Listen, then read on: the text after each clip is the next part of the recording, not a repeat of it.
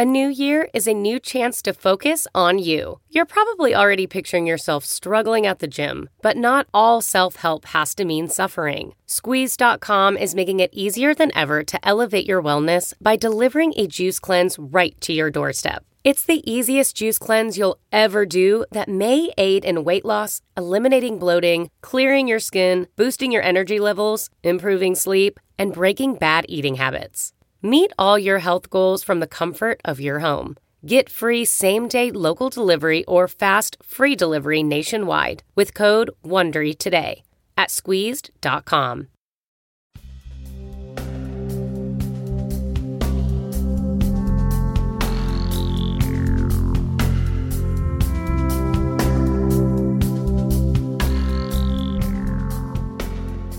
Mindrolling is back. I'm back.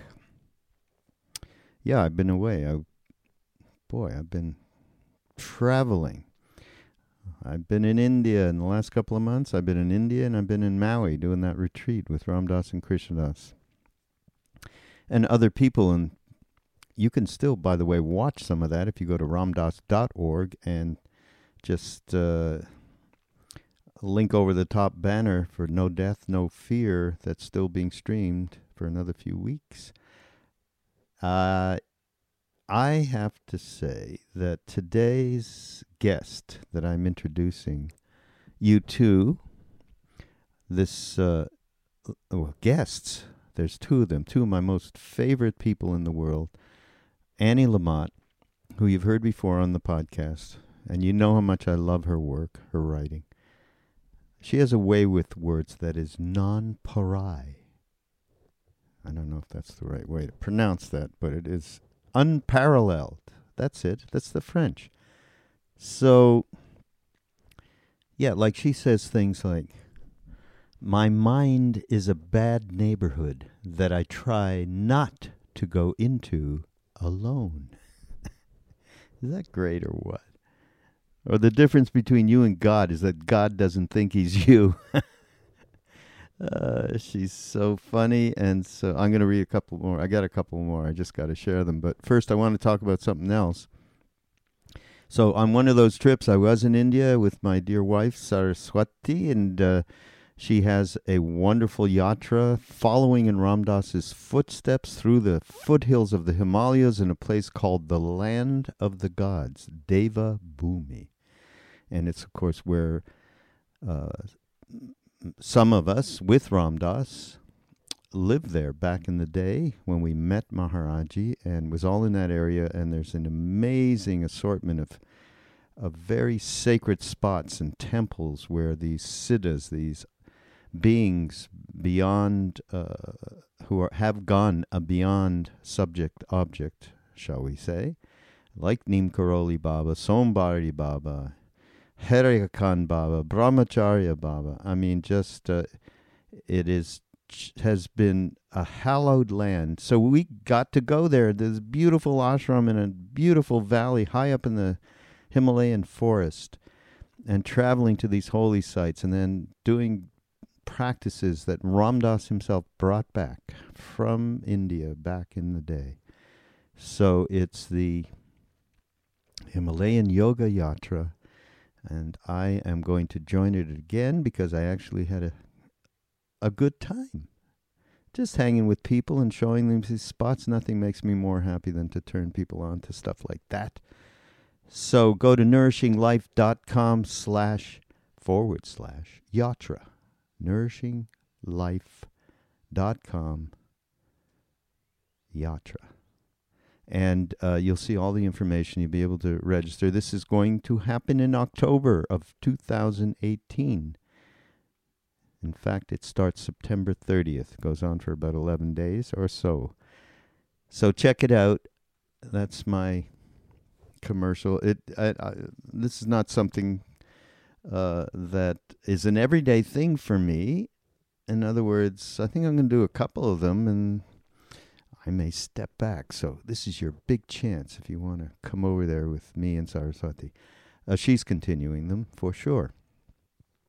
So Annie Lamott and I got together with my partner there, Duncan Trussell, my guru, podcast guru, and uh, we had this great chat. It was at the retreat that I just talked about that was streamed, that is still available as a stream. No Death, No Fear. And Bob Thurman was there, along with our uh, close, close friends of Ram Dass, uh, Roshi Joan Halifax and Frank Ostaseski, of course, Krishna Das, and myself and Duncan. And so we just had a, a lively chat show, if you can imagine, involving Annie Lamott, Duncan Trussell, and myself.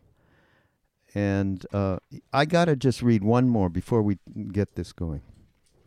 One more Annie's uh, little truths. You can't get to any of these truths by sitting in a field smiling beatifically, avoiding your anger and damage and grief. Your anger and damage and grief are the way to the truth. We don't have much truth to express unless we have gone into those rooms and closets and woods and abyss abysses that we were told not to go into. When we have gone in and looked around for a while, for a long while, just breathing and finally taking it in, then we will be able to speak in our own voice and to stay in the present moment. And that moment is home. So great. Annie Lamott, Duncan Trussell, and me, Mindrolling in Maui. And uh, please do enjoy, and we will see you soon. Um, well, we're sitting here at this lovely Ram Dass retreat. I'm sitting here with my partner Duncan Trussell, Hello. and hi Duncan. And luckily for us, Anne Lamott, Annie, welcome. Thank you. This must be um, it's a pretty good scene, though, right? This we we have a retreat around no death, no fear. Uh, yet we are going snorkeling in the Mhm. ocean and Turtle watching yes, and overeating. Overeating While we're still lot. here on Yeah. the mortal coil. yeah. So, so let me ask you. Uh, you came here. I don't even think you had no idea about anything. You just wanted to come and hang, right? We Were wanted to Ram come Dass? be with you in Ram Dass. So I was at a doing an event in um, Seattle, and, and a woman who makes stuff for your for the uh, jewelry to sell at the store came up to me and said um, who she was, and she was involved somehow. I said I was going to call Raghu this morning, or I was going to text, which I really had, and she wrapped this bracelet around, so sort of like tying a string around your finger in in big time. And I came home and I wrote to you and I said, hey. Raghu, can Neil, my partner, and I come see you in Ram Dass? And you said, oh, why don't you just come be our guest at the retreat? So we said, okay. And we got tickets the next day. And then a few hours later, we were here. Yeah, unbelievable. Yeah. And then, because you had no idea about no death, no fear. No, we had no, no idea. Uh, and now, Yeah. do you have uh, what's your feedback? And all of a sudden, being in the midst of Roshi Joan Halifax, Frank Ostaseski, Ram Dass, and Bob Thurman, in terms of th- that particular teaching, because I've been hearing he's been talking to a lot of people, Duncan, and there's a lot of young people here, and he's he's been saying, you know, this is really scary stuff, especially if you're, you know, in the younger generation. You're not thinking about death, and you probably maybe you probably have not necessarily been next to somebody in your family or whatever, maybe not even a pet that's passed. So uh, we we've been trying to address that a little bit. Uh, fortunately, uh, Mr. Trussell provides some levity to the occasion, and then Bob Thurman did as well. But what's your take on, on the theme, and what are you getting? Well, I've actually had a lot of deaths in my life. If you've read my stuff, you know my dad died very tragically of brain cancer 40 years ago when I was young, and my best friend died, and after I had my baby, and I've just um, been somebody that if if someone in someone's family is going to die, they know I've been through it. So I've always been sort of summoned because I don't feel scared about it. Um, I mean, I feel scared that my son or my grandson will die or my dog, you know, panic stricken really. And, um, but mostly I don't. Um, and Neil, my partner, is a hospice volunteer. So we, we are, he's always coming home from people he's just visited. And we have a very dear friend who died while we were here, actually. Yeah, uh, two days ago.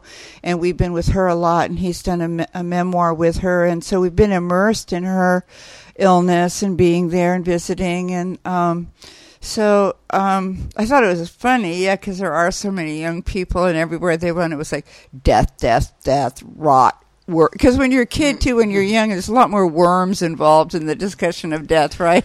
And there's songs that go with it. The worms crawling yeah yeah right right out, right. sure. yeah and but you know if when i was young well i was when i was young my dad was got so sick when i was 23 and this is um in the mi- mid late 70s and you literally didn't mention death. It was a bad manners and it really wasn't until the AIDS epidemic that you could talk about death, and that death, that someone's time was really short. You were supposed to not notice, you know, that they weighed seventy pounds, and they oh, had, and they needed oxygen, and you were supposed to like, because we were polite, we were children of the fifties. So, um, but when my dad got sick, Neil's heard this a thousand times, but we had a really dear friend who also had cancer at the time, Susan Dunn, and they would, you just didn't say the word. It was like a buzzkill, right? So they would sit outside the coffee house in Bolinas, and Dad would say, "Well, Susan, how's your cancer today?" Really loudly, you know. And Nice. then, then my dad would say, "Well, my cancer's." Susan would say, "Well, my cancer's okay, I think." Ken, how's yours? And he'd say, "Well, I think I'm a little weaker." And so I got. I wrote my first novel was called Hard Laughter, and it was about laughing about this very hard stuff. You know, it's easy to laugh when when it's delightful or neurotic or or really universal and kind of kicky, but but when you can laugh about this thing, like and when when my dad died, it was like a nuclear bomb was falling on my family because he was the center of our life. You know, we just I have older and younger brothers, and um and so I I kind of got um, stuck with it early on, but there wasn't this consciousness, you know, there wasn't this spiritual um, nomenclature that we're talking about soul as opposed to the broken down old car that's finally run its t- course and and um and so but then I got involved with reading Ram Dass's books early on and that took away a ton of fear. You're very how old are you? Do you mind my asking? 44 Are you really? God, you are so great looking. You have beautiful skin. It's a blessing. There's no reason to feel embarrassed. It's a blessing. I think probably God just loves you more than other people. Oh, that's you- how that. that- Yeah, that's what- That's, that's how it works. how I that's the Christian it. path. Because yeah, there is a yeah. hierarchical There love is. with there God, definitely right? is. That's a- yeah. But you may get a really a much nicer seat in heaven because of it too, like near the dessert table or the cheeses. You're not fooling me, Anne Lamott. No, it's, It's the true. Cheese, Yeah, The cheese, the cheese, and the baguettes. God But, loves uh, Dick Cheney. Exactly the same all as he loves sa- me. I've written that. I have I- written that I would wash Dick Cheney's feet, and i I'm believe he you. would wash mine. Yeah. Yes. But um, anyway, so I th- I think it's scary. It's kind of tough stuff. But if I were young, oh my God, if I had had this information at you know thirty and forty, my whole life would have been s- quantifiably better, easier, much more free, much more everything, because everything in us via the culture and our parents is to be terrified and shut down and not not be with it because it first of all it's bad manners and second of all it's just so defeating that you have this beautiful life and you've kind of conned some people into loving you and you roped them in you know and and they're going to die I have a grandchild who looks like god you know and Yes. and and he may die. I'm not positive, but he may die someday. And um, but to have known this and to have been able to dance with it, you know, instead of to hide from it, would have changed my life literally more than any other information I could have gotten. Everybody listen out there. I got to, you know, everybody that's listening right now, this is exactly, I mean, this is what I I said to you the other day when you, we talked about this that it's first of all, everything you just said is so apropos. I wish I would have started earlier. I would have had been able to be a lot more friendly towards the fear and walk towards it rather than run from it. But the other thing is, in this whole thing, we're we're talking about, and I read this thing of Milarepa where I went I I went to conquer my fear of death, and I sat. He sat in a cave forever, and I found the deathless state, or that Whenever- which when you said that, you know what I thought? What? How about Milarepa? You get strapped into a, a radiation, one of those radiation machines. I had testicular cancer. I know. Hey, know. Milarepa, you get strapped into a radiation machine when they're playing Tina Turner. when they decide to play Tina Turner and they're blasting your lymph nodes. Then let's talk about death. Oh, you went to a nice cave, beautiful with a great view, and you're a monk and you're not attached to anyone and you're wandering free and clear. What about the fact that like you've got you get you know what I'm talking about? What about that Milarepa where you've got to make the phone call to your family and be like, oh yeah, one of my balls has death inside of it. then do a nice koan. Milarepa. That being said, I'm I'm so grateful for these teachings because it certainly helped. I don't mean to sound cynical or jaded. We're, we're, what I'm talking about is uh, also it creates a an environment where we can start to relate with that thing in, in us, whatever we want to call it, soul, Buddha mind, whatever, nirvana, that is not subject to this fear. It's like Ram Dass's talk about yes. you got to operate on more than one plane at a time in this life. So that's very important. And by the way, Milarepa could have been in the re- in the MRI, the radiation machine, whatever. Guarantee he wouldn't. He didn't drink Diet Coke. He didn't leave his laptop that's on his true. balls for five years straight. and may I ask you a question? You're saying you wish that you had this when you were younger. So many artists that I've talked to, particularly comedians, when they're confronted with this stuff, they say, I, "This would. I'm afraid this is going to destroy my ability to be funny." Do you think if you encountered this earlier on, would it have affected your writing in some way? Do you do you ever does that thought ever come into your mind that, that, that these kinds of positive transformations or I know much of what you write about is faith and it's beautiful and do- but looking at the the stream of your evolution as an artist when do you worry that do you ever think like well wait maybe if I encountered this early on it I wouldn't have been such a great writer Well, yeah. Um, I just want to say something before I answer your question, which is I totally love that you're resistant and that it's um, you're you know it's, it, it's not like you're it- it's there's nothing on a bumper sticker that's gonna um, throw the lights on for you and you're gonna go oh well that was then and now I'm a Zorba the Greek and you know hit me with your best shot. Life it's not appropriate. It's appropriate. It's very human just to be afraid of that that um what we love love love most it, vis- it won't be we can't reach the, each other by phone after a point you know and that's what i hate and i loved last night i forgot who was talking maybe it was mr thurman when he's or i don't know who it was but they said i don't want all that love i want him back you know i Yes. felt and i you know, it's all truth is a paradox. And when Pammy died, I felt a lot of incredible spiritual support. Sort of, I was felt like I was in a basket of spiritual support, and I was enraged. And it took me over ten years to stop being grief struck and mad. And I hate that the culture tells you that you will get over it, and that you should have a kind of a a, a, more, you know. Um, more evolved sort of um, take on it all. It's just a crock of shit, and that it does the stuff that enlivens us and heals us doesn't come on bumper stickers. You know, it's it's hard fought, and we, but the, a conference like this means that we're available for it. You know, we show Right. up, and before I turned on Woody Allen, he said eighty percent of life is just showing up, and we show up for it, and some of it gets in, and some of it doesn't get in, and some of it you think that's ridiculous or not for me. Thank you though. right Thanks so much, but I don't. I think not. Right. But um, anyway, it's it, it, it's like people are always saying, "Let go and let God," and I just want to stab them in the head with a fork, like a baked potato. Like if I could let go of this right now, believe me, I would. I don't love Right. being in this clenched, rashy state. But if somebody says something.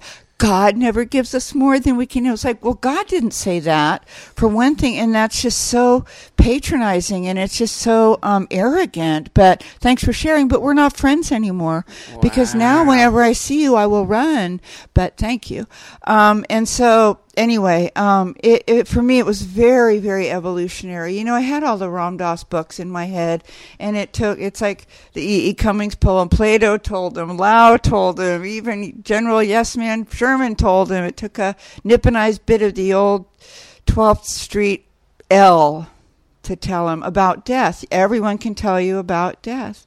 It takes death to to to help you let go, you know, and go, okay, fine.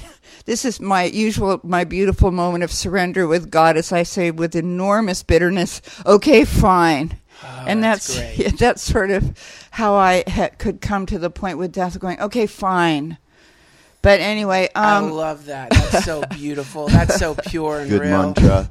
Yeah, that's a mantra. Yeah. Okay. Fine. Whatever. you know, I wrote a book, the three. Uh, I forgot. Help, thanks, while the three essential prayers, and I thought a great fourth prayer would be whatever. you know, whatever. What F? Whatever. And what's your acronym for God? There's so many. One is um, good orderly direction. That's kind of for our Hindu and Buddhist friends, but we don't buy that for a second. Um, The one with despair. I don't know. There's a good um, gift of desperation. That's it. That's a great one. Well, that's a very uh, recovery based one, and that's a very dark night of the soul one. That um, you know, you don't do the work if things are going really well and no one's mad at you, and and um, and you're doing fine financially, and you've kept your weight down. Then there's no reason to do the deep dive into the truth of our spiritual identity, which is, you know, eternal and you know, dual citizenship of eternal and immortal, and here with our sore feet, you know, and our testicular cancer and the whole holy enchilada. and uh, I think that's what Huston Smith called it. But um, back to your question from 10 minutes ago, which was a good one. Did I th- do I think that having made friends with death earlier than I did would it would it have changed my writing or that kind of sense of urgency that I think probably artists are talking about when they say um, that this or that might have um, kind of either calmed them so much that they didn't get that very very edgy writing going Yes. that made made people respond. I always felt um, I got sober 32 years ago, but and by the time I was sober, I had four I think four books out already, and I had a career. I had this whole thing. I I uh, was I still live in the county where I was born and raised. I'm 64. You know, everyone I love and need, my aunts and uncle, my mom and dad and cousins, and everybody was there. So I was loved out of all sense of proportion, and I felt terror that if I stopped drinking, I would never write again because I needed the misery, because I needed that edge, and I Right. need you know, and I and I needed the shame and I needed the raging sick ego.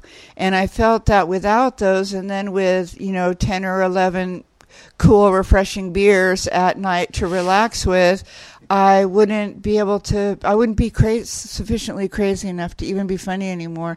But that's one of the lies of the disease, you know, or of the ego, that if you are well and if you're happy, the jig's up because, you know, you agreed when you were a little kid not to be too big or too juicy because it makes everybody else look Right. like they're not doing that well. And, um, you know, if you're doing too well, I don't, you know, the whole Well, I, I think thing. this in Christianity, this is the one one of the th- really cool things about Christianity is that you get to use the word Satan, and I can't think of anything truly more satanic Really? than that thought, a force in the universe telling you that should you become happy and healthy, then the thing you love doing the most will suck. right. That's straight out of Right. a imp's mouth. If you Well, the think disease of addiction and co- black belt codependence and gambling and sex and love addiction, all of it um, is uh, it feel. And I don't use the word Satan. I can tell you very often, but uh, I would say it's satanic, and I would say the drug cartels. You know, it's very like I don't think Trump is satanic.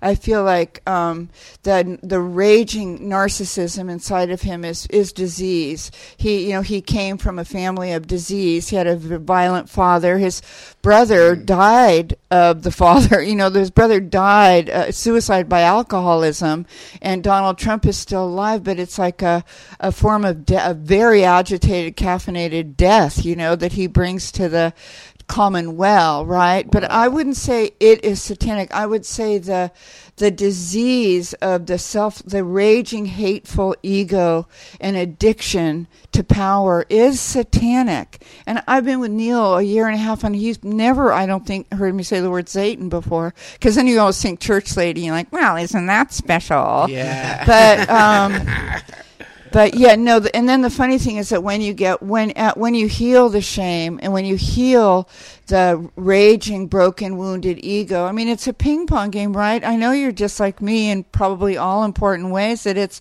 a constant ping pong game between the narcissism and the self doubt and the self loathing. And the jig is about to be up probably Wednesday right after lunch, right? I don't get to be a writer anymore. Right. I have to be, I have to be an accountant or something. It's going to be really a stretch for me because I'm a dropout. But so it's constantly that, that I'm going to be this this huge op- this thing or and and when as it heals and you sort of settle down into the silt you I actually it turned out it's like my windows got washed you know and and it was like the Huxley thing doors of perception but not approached from a psychedelic point of view but from a you know cleaner windows and clean you know easier healthier breath and clean breath and cleaner lungs and and mm. and also the weird thing that you agreed not to do as a child and you signed the contract it for to not pay attention right because you if you're paying attention in an alcoholic home you're seeing stuff that they can't bear for you to see or to even know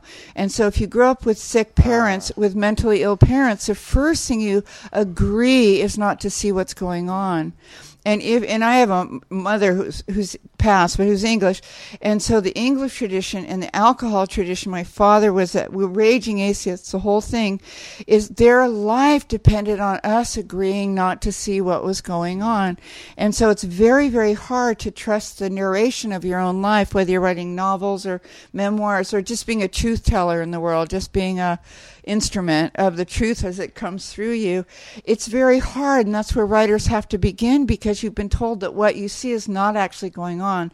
And because my mother was English, by extension, what you felt was not actually what you felt. And they would wow. explain to you that you weren't feeling the two, well, women in the 50s you did not do anger.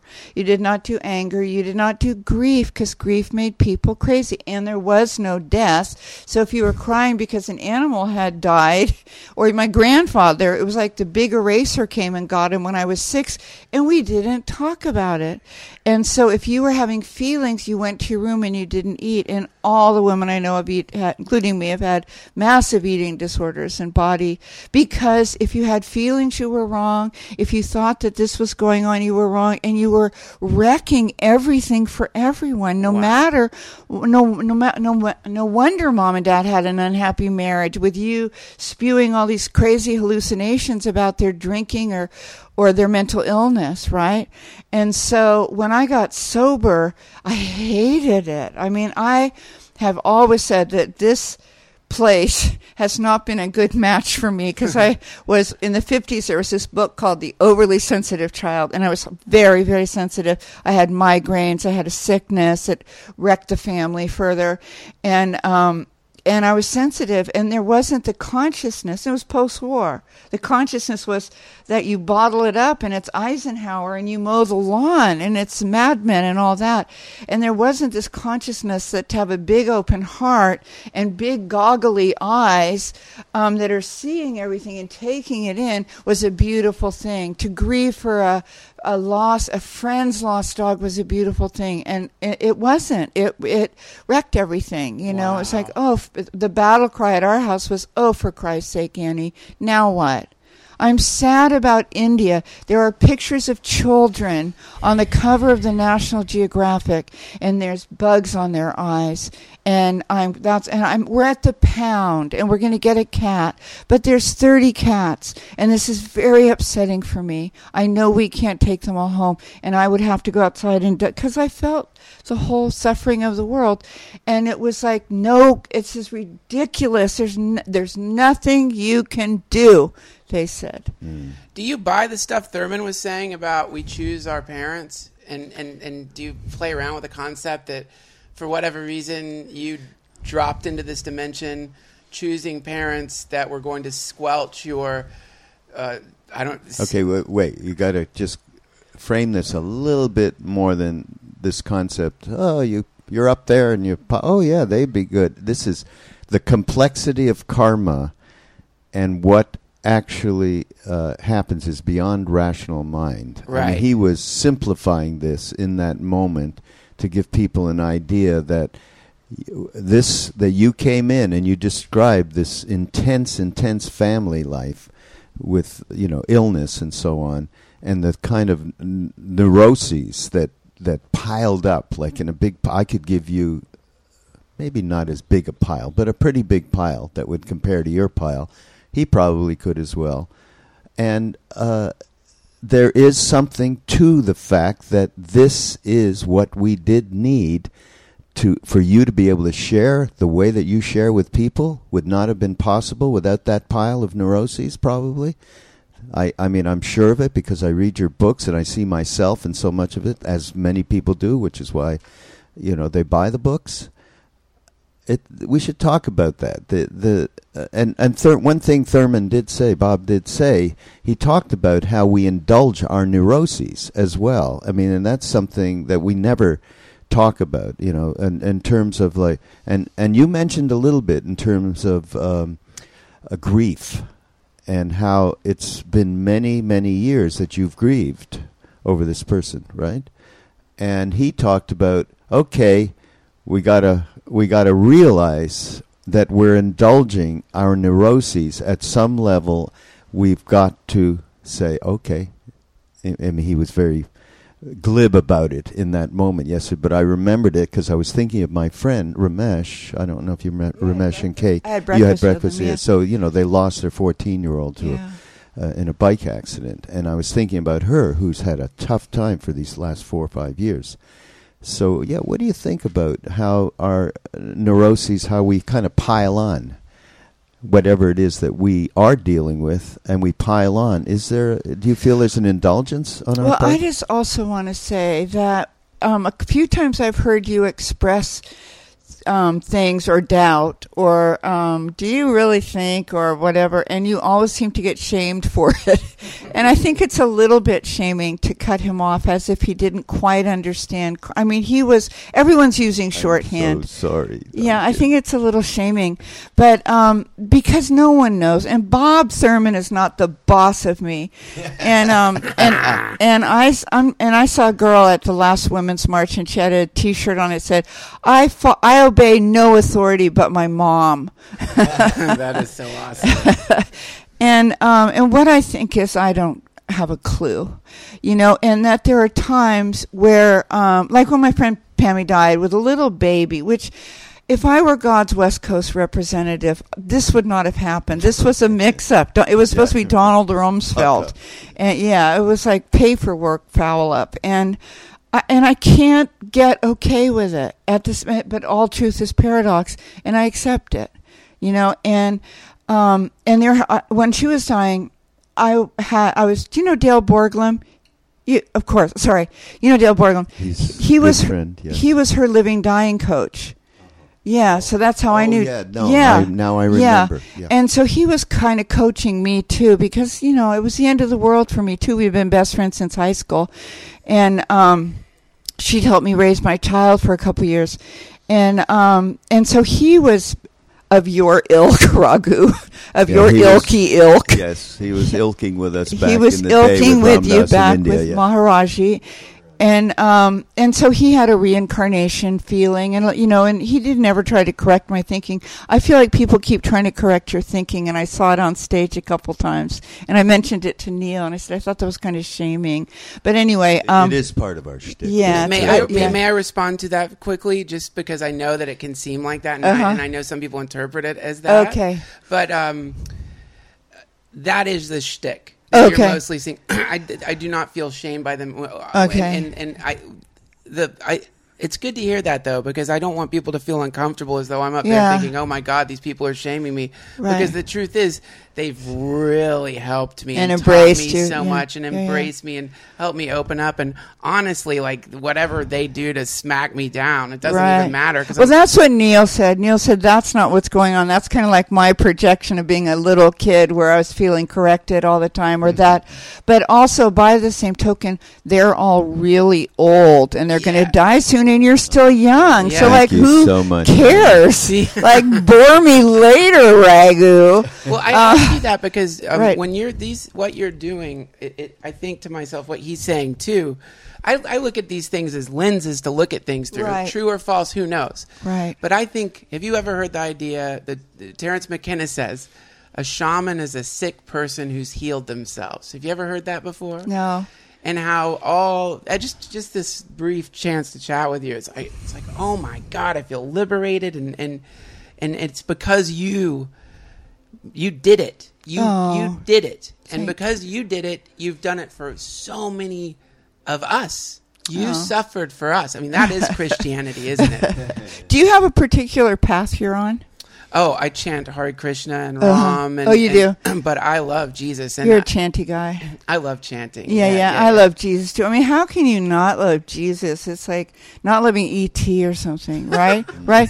But I want to say two quick things about the question too. Is when the, so anyway, I, when I was with Dale, and he was really he was kind of like birth coaching me through this death, and um, He's great. by the he way, is everybody amazing. Living Dale Dying Borglum. Project. Yeah. Living Dying Project in Fairfax. But so I would I would kind of as I said dance with the reincarnation a little bit and wonder and find solace in the fact that maybe Pammy had known eh, before she got here, before she got assigned her biography or whatever, that she was going to only live to 37. She'd have a baby, she'd have us, and that she signed on for it because it was exactly what she needed to get free and to get into union with God. And it brought me a lot of solace. And I didn't just plug into it like a software or something. You know, it feels absolutely true, but it's not my path. And then, and so I would kind, you know, it's it's part of me. It's like a weave. I'm I'm like a fruitcake. You know, I mean, except I hate fruitcake, but I'm I'm I'm like too. yeah, ugh, it's not even an edible. But anyway, um, then there was this. There's two things. One thing I wanted to share with you because I think you would love it is that this guy that was not an alcoholic, a priest who helped AA get off the ground, said sometimes I think that heaven is just a new pair of glasses. You know, and so you were talking about lenses. You know, you see the len- you see through this, you see through Bob Thurman's lens, and it's all true. And then I kind of resist, and I can't stand when people think that they have the truth and and I thought it was the truth. I, I don't disagree with anything Bob said, and yet I kind of bristle if somebody thinks. And Neil does it all the time, and um and I always have to smack him down. But Neil is here, by the way. Neil's here, and I am so in love with him. But he'll think that what he, how he was healed, is the way, the best, the only healing path. But the other thing I wanted to say was that um, years after Dale and I worked together. Um, I read that book by Caroline Myss. Have you ever read it called Sacred Contracts? It's going to blow your mind and you are going to owe me forever. all right Yeah, yeah, Cool. yeah, which is what I'm doing this, why I'm doing this. Okay, yeah. So- and I'll call in that chit at some point. But you read that book, right? It's tr- tr- uh, Sacred Read it, Contracts. but I know of it, and I Well, when you're in my a- wife's into it. yeah. my mom loved her Yeah, she's she's fabulous. She, I love that she's so brilliant and she's so cranky. You know, that just adds such a realm of, of authenticity to it. Yes. She's lovely. She's hilariously funny. She's judgmental. She's bossy. She's cranky, and she's sharing the truth. And it's just like with Bob Thurman. It's not. I don't. I mean, I I grok it, but I don't always. Um, weave it into my clothing.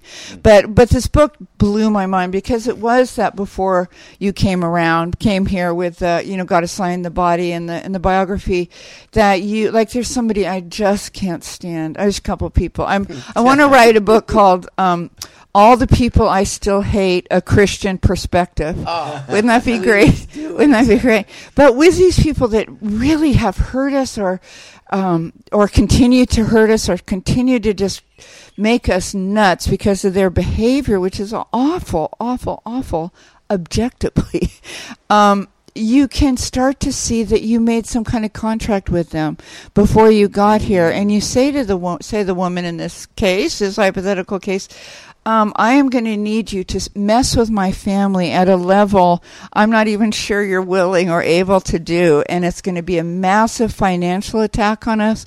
It's going to be legal and it's going to be public. You're going to go big. It's going to involve media. And, and then she would say, Oh, no, I could do that. I think that would be fun. Are you sure? You go, Yeah, uh, yeah. Let's do that. And she said, Well, what I need for you to do, you're going to win. And that's going to make me crazy. And I'm going to have to take some of this underground. And it's going to cause some stuff that I don't know if you're prepared for. I go, No, I'm in. I'm in. And I have had an experience of, of two people that have hurt me and my family at the deepest, deepest possible level. And once while meditating, while thinking about this sacred contract, and sitting on the floor with my back up and my knees drawn to me, I felt her literally beside me in labor. And it didn't, it felt absolutely as real as you right here with your skin, you know? And I felt her and I started to laugh out loud because I got it. That it, and, and that she, and I could feel her laughing too. Wow. Right. And you know, I don't need to ever see her again. This isn't about wanting to have lunch with someone. This is about this deeper kind of mm. cosmic quantum healing and release into the into the good you know instead of that cramped clenched rashy you know ugliness that makes us part of what is so excruciating in, in the current government Wow. so um, that's a book I think you would love, and you don't have to take it all. There's nothing that you sign at the end, you know. But it, and it's like what we were talking about with reincarnation that it kind of comes through exactly when you need it, and you get it, and it's true, and it bathes you in itself, in the truth of itself, and you can breathe again, and then you're home, right? As soon as you can breathe again, that's home. Did you ever? Did I ever tell you? Uh, because we just I don't think we've ever really talked about Christ when we've had chats. Did I ever tell you that when we went to see Maharajji Neem Karoli Baba, literally in the first few times, all he talked about was Christ? Did you know that? No, you, I've known that from the From- from guys. Dale? Yeah, and I and you said something about it yesterday on with a mic in your hand, I think.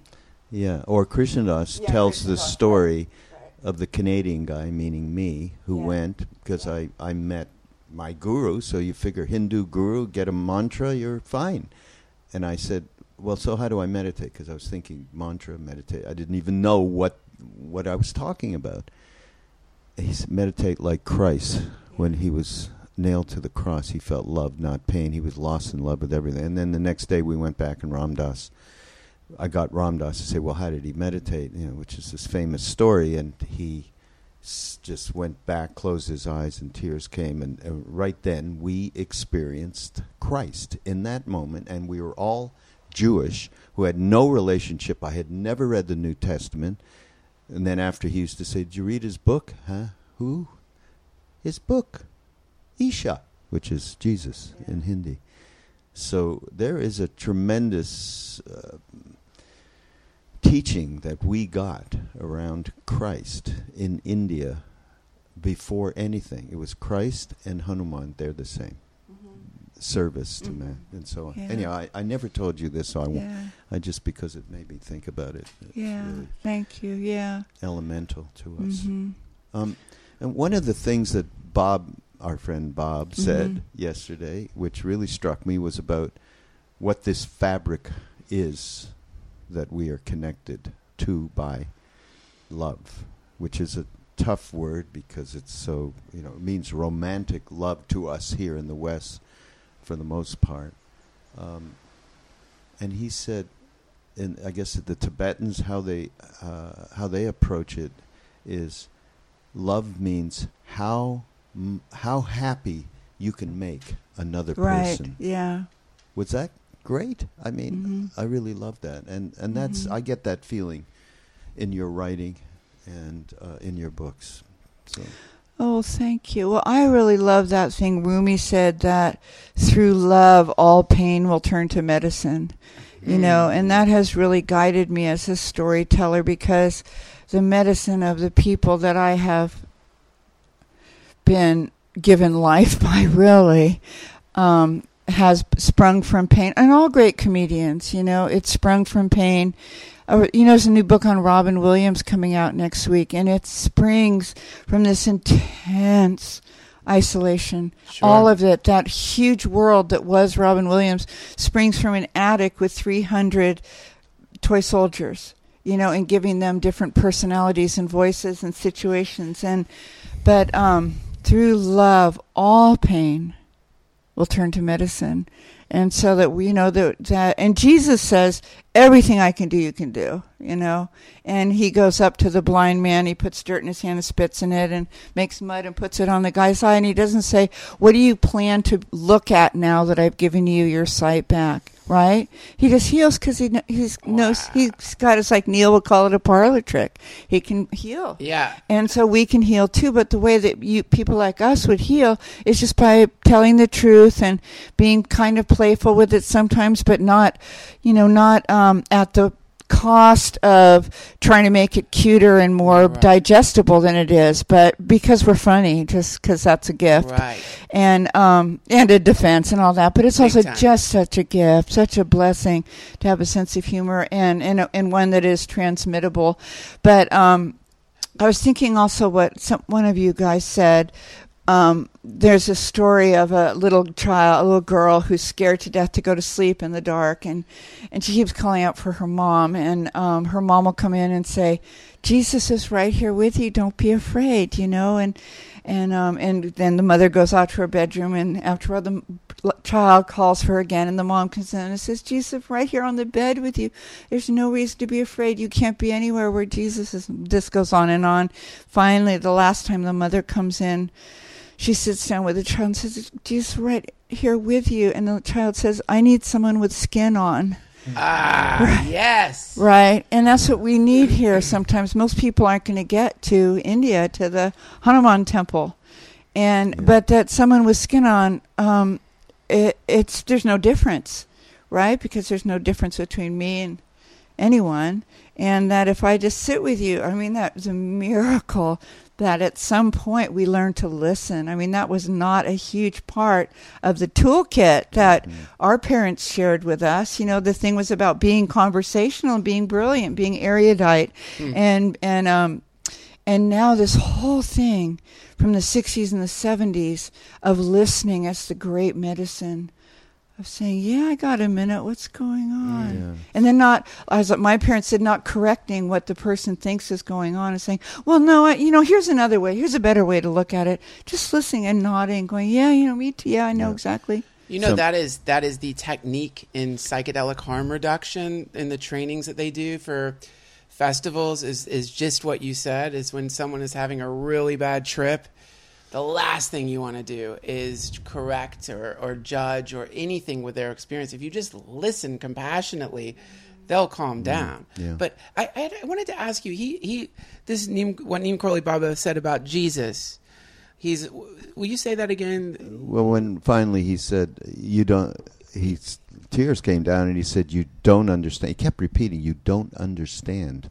He is one with every sentient being. He was the thing lost on the in cross, the thing on the love. He felt no pain, only love. What do you think about that? Because I hear that sometimes, and and and my version of Jesus is this broken, terrified.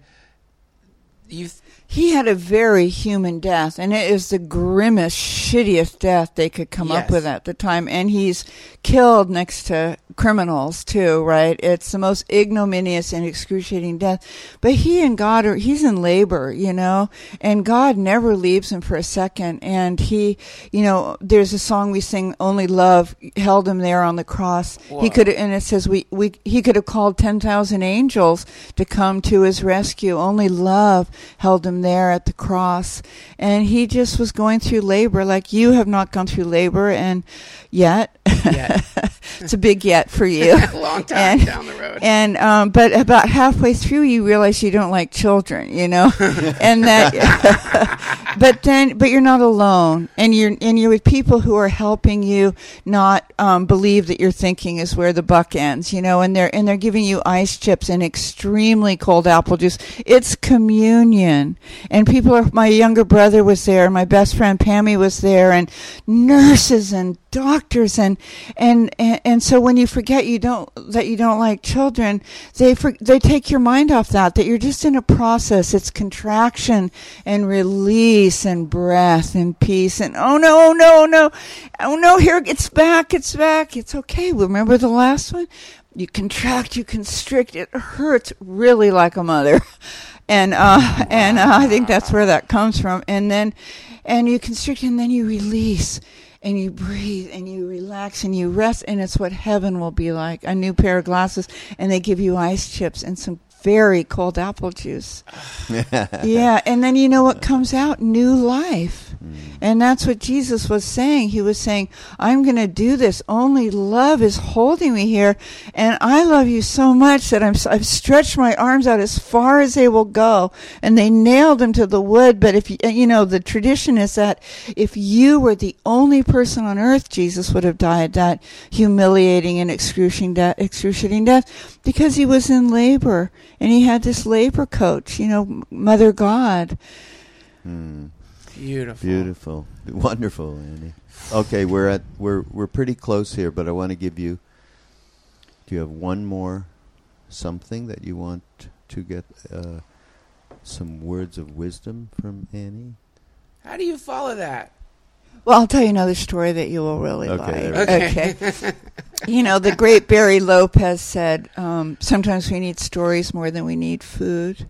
Mm. But I heard a story on the radio, so I, this is not from like some brilliant Hindu um, holy woman or man, but um, it was a story of uh, the man who was speaking.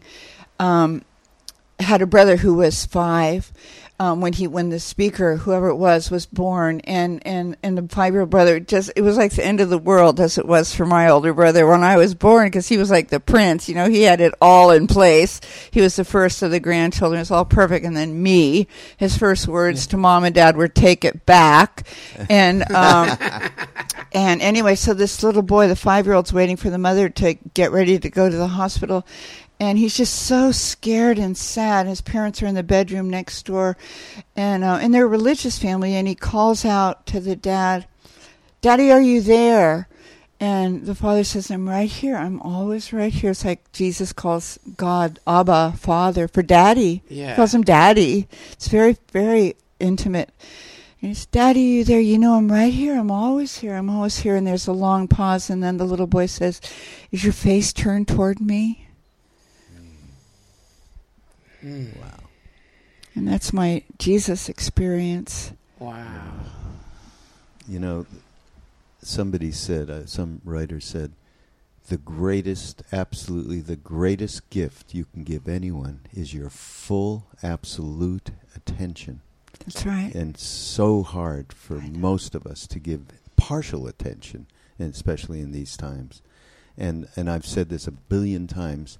We had a whole retreat around trust last time we were here, and I told people, and I think I was with Duncan and Ram Dass, and I said, when I first met Ram Dass, I opened the, the, I knocked on the door to an apartment in Montreal where I was, and he opened the door, and he gave me the most attention I had ever been given in my. Maybe when I was a baby, my mother might have given me, but to the, after you know that was easily forgotten, and I was like astounded that somebody who didn't know me would do such a thing. You know, to this day, that has and you know that led me to trust him enormously, um, hundred percent, and go to India right away. Followed him to India right after that. But to this day, uh, and I, you know, as the director of Love Serve, remember I, I'm fielding all the stuff that would come to Ram Dass because at this point, you know, he's just not going. You know, he cannot do that. He doesn't have the bandwidth for it. And every time I I have him in mind to give, I mean, and I can't, and I I'm not there yet, but I'm getting better. I tell him this all the time. I'm you're in my mind all the time as a model to give attention to people and not dismiss it no matter what which you as you see he does not ever it, right today and that's today. He wants to go give that attention to every person. And you know of course it's a problem because he doesn't have the energy. And so but he doesn't care about himself. And it's that you know letting go of caring so much about ourselves which is really the key to this thank you annie You're welcome. Thank you Thank so you, much. Duncan. You're to have welcome. this is like Thank you. Are you kidding? I can't believe I get Yeah. to be here. Get Yeah. favorite people. I'm lucky. Thank you. So lucky. Thank you. I'm so glad to know you now. Ah, Can you believe it? What a scam, right? I know. It's like with the God thing, what's the catch? And it's like, that's the catch. There's no catch. Yeah, right. Just is. Love is. yeah. There you go. thank you.